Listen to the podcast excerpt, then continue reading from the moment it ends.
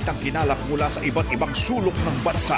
Hatid ng inyong mga maaasahan at pinagkakatiwalaan sa pagbabalita. Teleradyo Balita. Balita.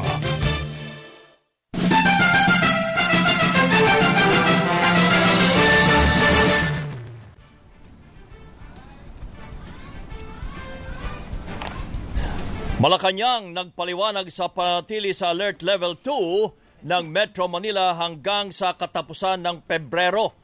Paglipat naman sa new normal, pinaghahandaan na ayon kay Acting Presidential Spokesperson Carlo Nograles. Pagsusuot ng political campaign shirts ipinagbabawal sa mga empleyado ng mapahalan sa oras po ng trabaho ayon sa Civil Service Commission. Epekto ng dagsa ng mga tao sa kampanya sa sitwasyon ng COVID-19 sa ating bansa, posibleng malaman sa loob ng dalawang linggo ayon sa DOH.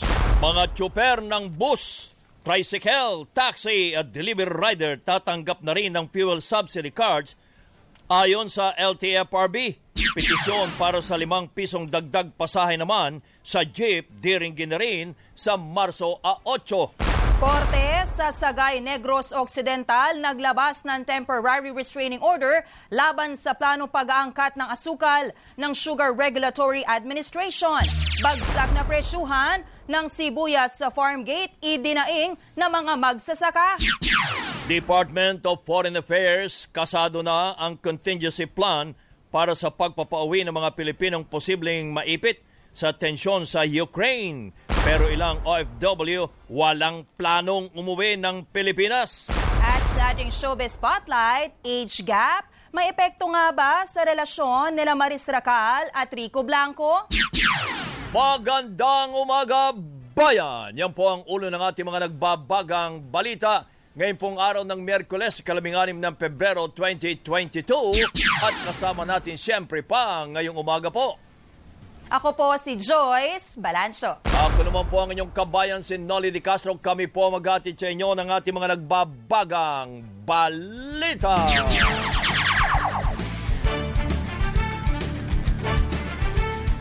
Pinalawak na ang uh, coverage po ng fuel subsidy program ng pamahalaan dahil sa patuloy na pagtaas nga ng presyo ng produktong petrolyo. Sinabi sa teleradyo ni Natina Casyon, Executive Director ng Land Transportation Franchising and Regulatory Board o LTFRB, hindi mga PUJ drivers na lamang ang mabibigyan ng fuel subsidy cards, kundi maging ang mga driver ng bus, tricycle, taxi, TNBS, tourist transport at delivery riders sa buong bansa. Ayon kay Kasyon, sa kabuuan ay tumaas o umabot sa 377,433 ang target beneficiaries ng fuel cards kaya ibinaba sa 6,500 pesos kada driver ang subsidy mula sa dating 7,200 pesos. 6,500 po uh, per unit po. Uh, if oh. the operator has several units under their franchise, So 6,000 per unit naman po. It's a one-time po na ano po na uh, benefit po no na ayu uh, kumbaga uh, to cushion the impact of the series of uh, fuel increases po ito po yung naging response din po ng ating government through sa pag-enact ng Congress din po.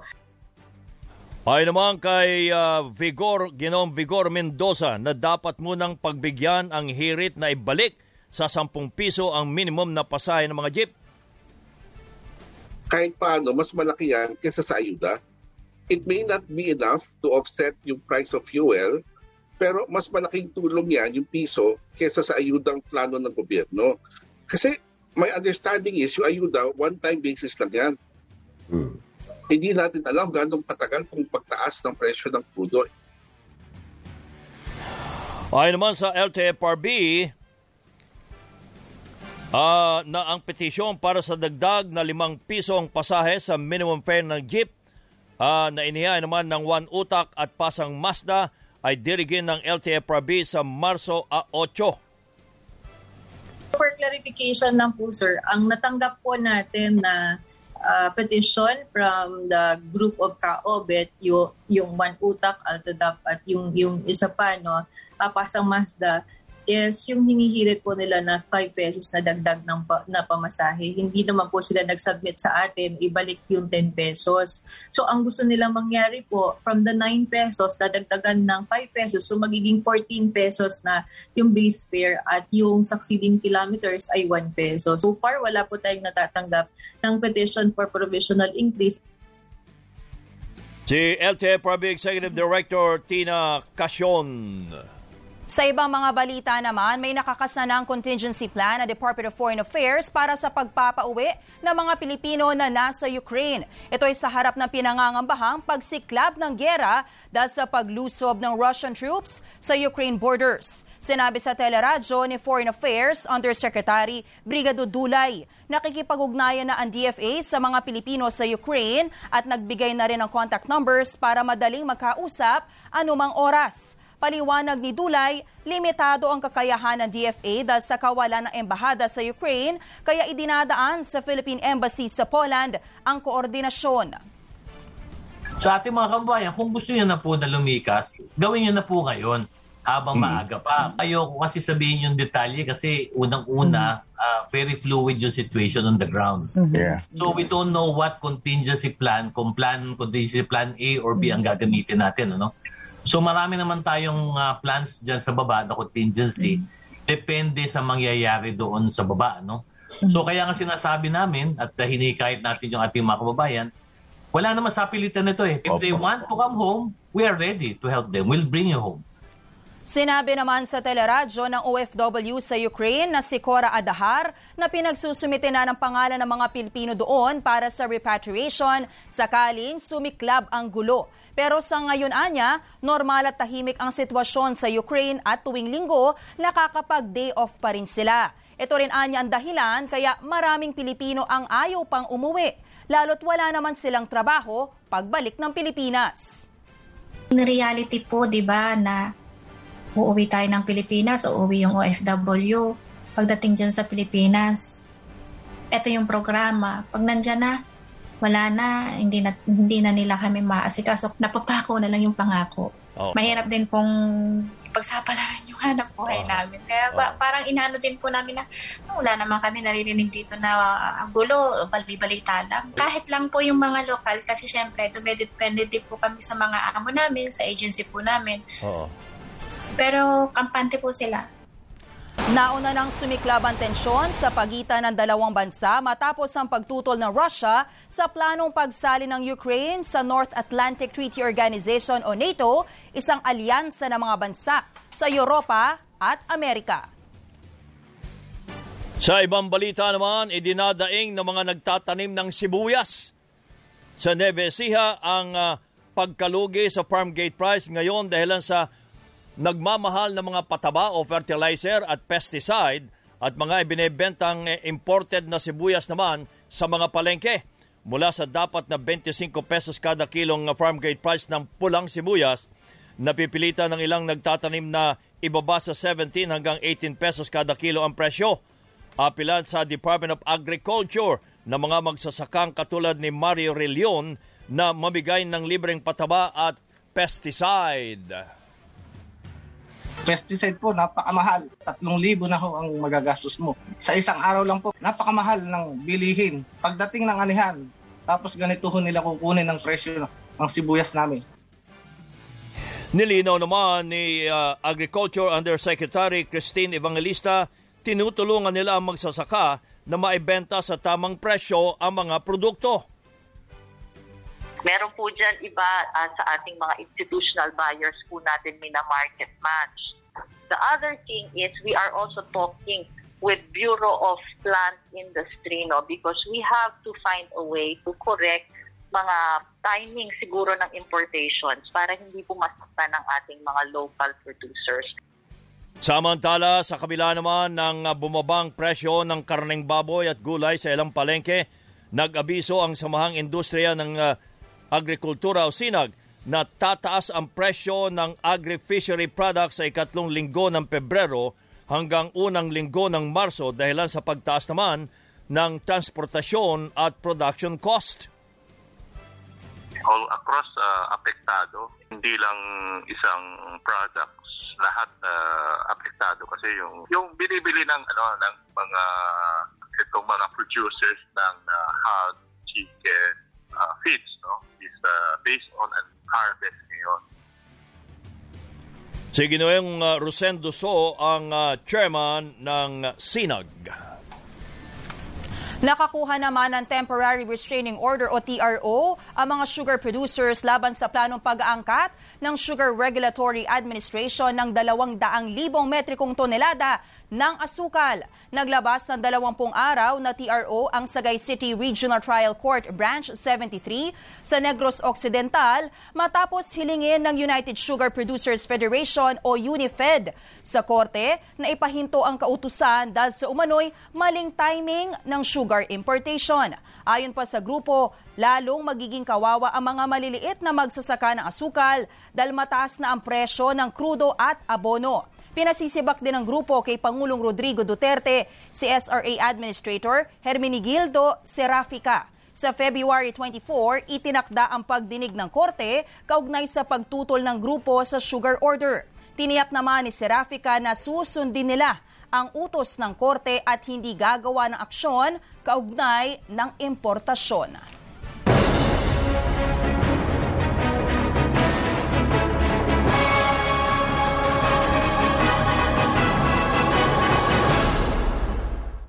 Pinalalahanan ng Civil Service Commission o CSC ang mga empleyado ng gobyerno na huwag magsuot ng political campaign shirts sa oras ng kanilang trabaho.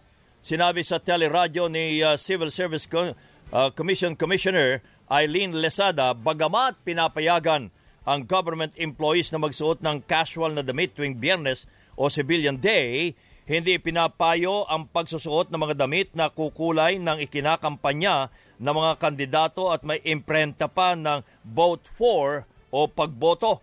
Bawal din ang pagbuo ng grupo para mag-solicit ng boto o mga panya ng boto, paglulunsad ng political assemblies at pagiging watcher ng kandidato sa eleksyon.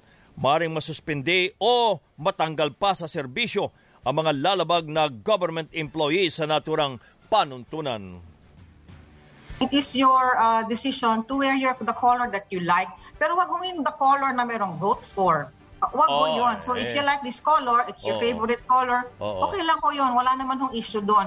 Pero kung ginagamit nyo yung civilian day at you're telling everyone, wear this color, wear this color, it is intended to promote a certain candidate. Bawal Nagpaalala naman si dating Acting Justice Secretary Attorney Alberto Agra sa mga dapat tandaan pagdating po ng botohan kabilang na ang mismong paghuhulog ng botante ng kanyang balota sa loob ng voter counting machines at bawal din kunan ng litrato ang uh, inyong balota at bawal din makipag-usap sa kapwa botante sa loob ng presinto. Bawal din ang libreng pagkain at inumin sa araw mismo ng halalan. Bawal ding mag-poll watchers kung hindi naman residente sa nasasakupang uh, polling precincts. Electoral Board na rin ang tawag uh, ng COMELEC sa dating Board of Election Inspectors na binubuo pa rin ng mga pampublikong teachers. Wala namang nakikitang problema sa COMELEC si Agra kahit hindi makapag-appoint ng acting chairman at mga commissioner hanggang sa araw ng halalan. Palagay ko mag-ooperate pa rin ang COMELEC. Sa ngayon, merong apat na commissioners, meron na tayong acting chairperson at uh, uh, yung ating yung mga departments ng COMELEC ay very very active. In fact, sila nga yung palagay ko mas uh, nahihirapan eh kasi uh, dahil sila yung mga uh, uh, of- officials on the ground. Si Attorney Alberto Agra. Samantala, sinalubong naman ng mga taga-suporta sa KAPI sina Vice President Lenny Robredo at Senator Kiko Pangilinan kasama ang kanilang mga senatorial balls. Panawagan ng Team Lenny Kiko sa kanilang supporters, labanan ang mga maling impormasyon lalo na sa internet. Meron pa pong oras, pero hindi po namin ito kakayanin kung hindi po kayo makikipaglaban sa katabi namin. Kaya ang tanong ko po sa inyong ngayon, handa ba kayong samahan kami sa laban na ito? Pag ganito po tayo kahandang lumaban hanggang sa Mayo 9, mananalo po tayo.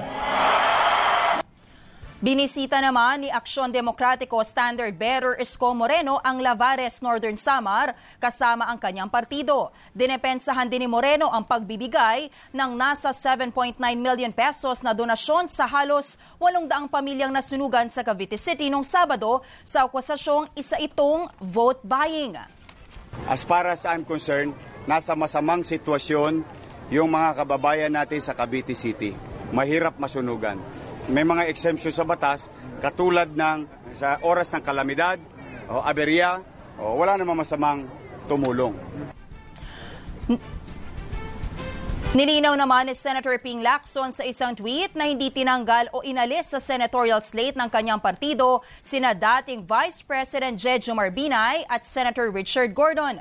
Sumusunod anya ang dalawa sa gentleman's agreement na hindi mag endorso ng ibang presidential at vice presidential bets.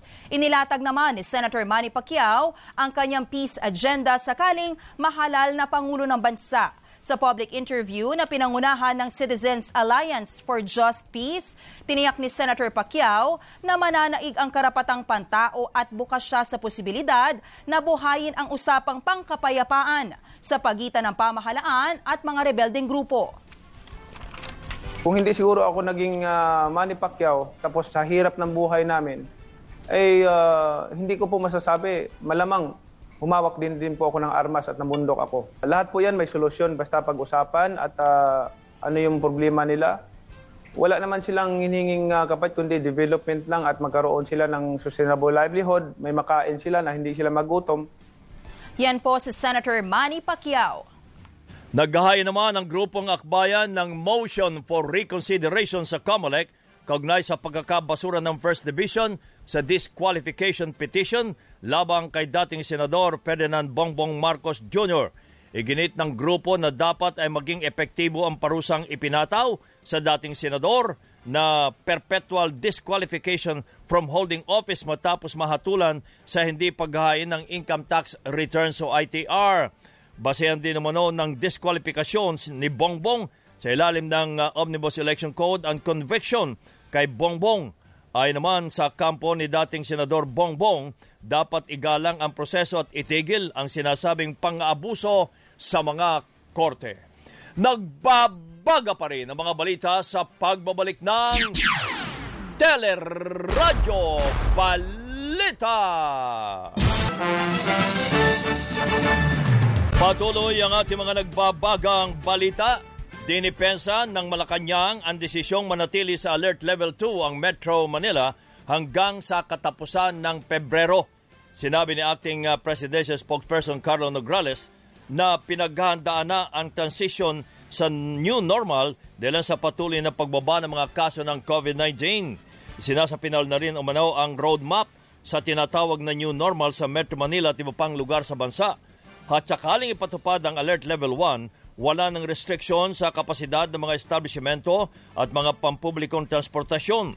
Sa Marso, inaasang may lalabas na ang National Action uh, Plan Phase 5 at malaking bahagi nito ang patuloy na pagbabakuna, pagsunod sa health standards, mas malawak na pagbubukas ng ekonomiya at pagbabalik ng mga estudyante sa eskwelahan. A big part of that roadmap to level 1 um, has to do a lot with compliance ng mga establishments to the minimum public health standards within their own establishments. Kaya napakalaking bahagi po dito yung safety seals, yung safety seal certification, especially sa mga establishments na nasa 3C. Si uh, spokesperson Carlo Nograles.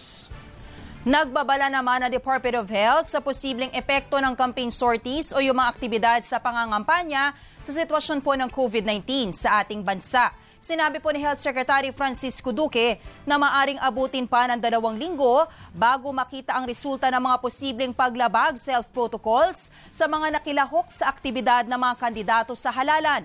Ito'y batay-an niya sa incubation period ng COVID-19 bukod pa sa konsiderasyon sa piligrong dala na mas nakahahawang Omicron variant. Inamin naman ni Secretary Duque na ang pag-arangkada ng campaign period ang isa sa mga pinagbatayan ng IATF sa desisyong palawigin ang Alert Level 2 sa Metro Manila at ilang pang lugar sa bansa. Muli namang ipinaalala ng DOH ang kahalagahan ng pagsunod sa mga health standards upang makaiwas sa pagkalat ng virus. Natuklasan ng PMP ang planong pag-atake ng Hamas terrorist group laban sa ilang mga dayuhan o banyaga na naninirahan sa Pilipinas. Ayon kay PMP Intelligence Group Director Brigadier General Alinsangan, nakuha nila ang impormasyon mula sa Pilipinong contact na kinausap ni uh, Fares al-Sikli, o mas kilala bilang Bashir, na pinuno ng Hamas Foreign Liaison uh, Section. Pinangakuan naman ni Bashir ang Pinoy contact ng pinasyal na suporta kapalit ng pagre-recruit at paglulunsad ng uh, kampo sa bansa para may sagawa ang pag-atake. Ilang beses na nakipagkita ang kontak kay Bashir sa Malaysia noong 2016 hanggang 2018 kung saan nagsagawa pa si Bashir ng uh, theoretical bomb making. Ang Hamas terrorist group ay isang uh, Middle East-based organization na nasa likod ng mga terror attack sa mga Israelis at Arabs. Sa ibang mga balita naman, umabot na po sa mahigit 3,641,000 na mga kaso ng COVID-19 sa ating bansa. Ito ay matapos madagdagang nasa 2,010 na bagong kaso na pinakamababa mula noong December 30. Sa nasabing bilang, mahigit 55,000 ang namatay habang mahigit 72,000 ang active cases na pinakamababa mula pa noong January 6. Samantala, ngayong balik low risk na ang Pilipinas sa mga kaso ng COVID-19, pinayuhan naman ni Father Nicanor Austriaco ng Octa Research Group ang publikong huwag matakot na lumabas pero kailangan pa rin mag-ingat. Sinabi sa teleradyo ni Father Austriaco, ngayong nasa low risk ang bansa ay mas mababa ang tsansang magka-COVID-19 lalo na kung bakunado na. Gayunman, importante pa rin anyang maging maingat dahil meron pa ring Omicron variant. Ayon pa kay Father Austriaco, wala pa rin namang mababago sa ngayon pero maaari ng paghandaan ang posibleng pagbaba sa Alert Level 1 pagdating ng Marso. We can relax a little bit more and we can get ready to transition to alert level one when that arrives, hopefully in a couple of weeks. We will still have the minimum public health standards, diba? Doris, so we will still wear masks and we will still have to wash our hands and we will try to social distance. So slowly, we are going to transition back to a norm, new normal. Pero it will take time pa before we uh, can remove the masks. We have to be careful but not fearful. Sinabi naman sa teleradyo ni infectious diseases expert at miyembro ng vaccine expert panel na si Dr. Ron Jean Solante na ngayong nasa low risk na ang bansa, kailangan maging responsable ang bawat isa, gaya na lamang ng pag-iwas muna sa pagbebeso-beso at panatilihing mandatory ang pagsusuot ng face mask. A way na hindi mo na natin gawin and there are other alternative to show your uh, appreciation, then hope, uh, medyo ganun, ganun muna siguro ang gawin natin. You protect yourself by wearing a face mask and uh, at the same time, I think it's important that we have to develop that particular habit as we move forward and loosen the, the restrictions. Yan po si infectious diseases expert Dr. Ron Jean Solante. May mga balita pa tayo tampok sa Teleradyo Balita.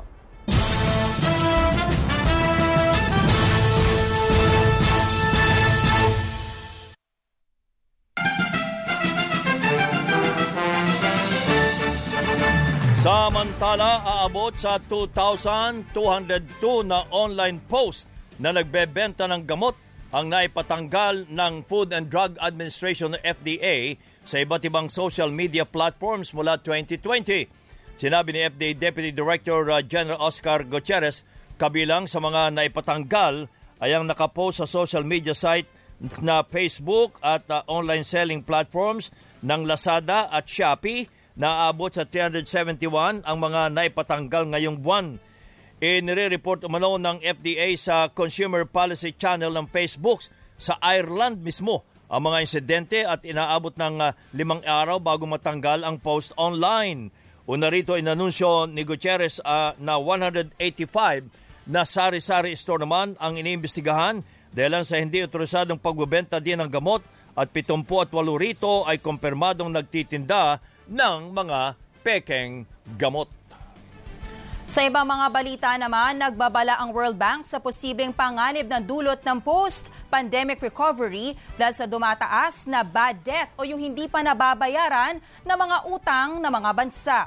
Lumabas sa World Development Report 2022 ng World Bank na isang Pilipinas sa mga low-income countries na nagiging problema na ang pagbabayad ng utang. Inirekomenda ng World Bank na maging accessible ang lending o pautang sa mga tahanan at maliliit na negosyo. Ayon naman kay Bangko Sentral ng Pilipinas, Governor Benjamin Jokno, tumaas ang halaga ng pautang ng gobyerno sa mga maliliit na negosyo sa pagtatapos ng 2021 at bumubuti ang lending ng mga bangko kahit may pandemya. Naindikasyon anya ito na tuloy-tuloy ang pag-recover sa COVID-19 ng Pilipinas. Sa ibang balita pa rin, sa Mandaluyong po nailigtas ang apat na Chinese at ang isang Malaysian sa kidnapping sa Barangay Addition Hills. Natunton ang mga naturang dayuhang biktima matapos magsumbong sa pulis ang isa sa kanilang mga kaibigan. Nahuli ang isa sa mga suspect habang uh, hinahanap at tinutugis pa ang dalawantong kasabwat. Patuloy naman na inimbestiga ng naturang insidente. Samantala, nakakalap na ng panibagong mga ebidensya ang Philippine National Police laban kay Gwyneth Anchua o mas kilala bilang si Poblacion Girl. Ito ay kaugnay sa umani kanyang paglabag sa protocols nang tumakas sa quarantine sa Berjaya Hotel sa Makati City. Bagamat hindi po idinetalye ng source ang nakalap na ebidensya, iginit nitong mas madidiin ngayon si Chua dahil palalakasin umano ng mga bagong ebidensya ang kasong paglabag sa Republic Act 11332 o yung Mandatory Reporting of Notifiable Diseases and Health Events of Public Concern Act. Nauna nang kinasuhan si Chua at walong iba pa, kabilang ang kanyang mga magulang at ilang empleyado ng Berjaya Hotel. Matapos nitong tumakas sa mandatory quarantine para dumalo sa ilang pagtitipon-tipon at kalaunan ay positibo pala sa COVID-19 at nakahawa pa ng ilang individual. Itutuloy ang pagdinig sa kaso ni Chua sa February 21. Spotlight. Good morning, Miss Geniel Krishnan. Good morning. Good morning sa inyo, kabayan at Joyce. Para sa ating show Spotlight, tuloy-tuloy ang pagpapakilig ng Kapamilya Stars matapos ng Valentine's Day. Matapos aminin ang kanilang relasyon, ni-reveal na mag-partner ni sina Edu Manzano at Cherry Pie Picache na gusto pa nilang magka-baby. Who wouldn't want babies? Di ba? Talaga? I'd love her. Oo naman. Lalo na ako. I iniisip kasi. one. Ay, hindi. Ay, tama na. Hindi. Dami, di ba? It would be nice. Siguro ang ganda na anak natin. ah. Si Maris Racal naman, ibinahagi ang kwento ng masayang relasyon nila ni Rico Blanco kahit mayroong age gap. Ah, sa age namin, ah, may iba't ibang level kami ng experience sa buhay, sa mundo. So, nasi-share namin yun sa isa't isa. Hindi kami nagkukwenta kung sino yung mas magaling mag, magbigay ng love or like sino mas ah, mas mahal yung isa't isa. It's just that mahal lang talaga namin ng isa't isa and we just want to keep each other around.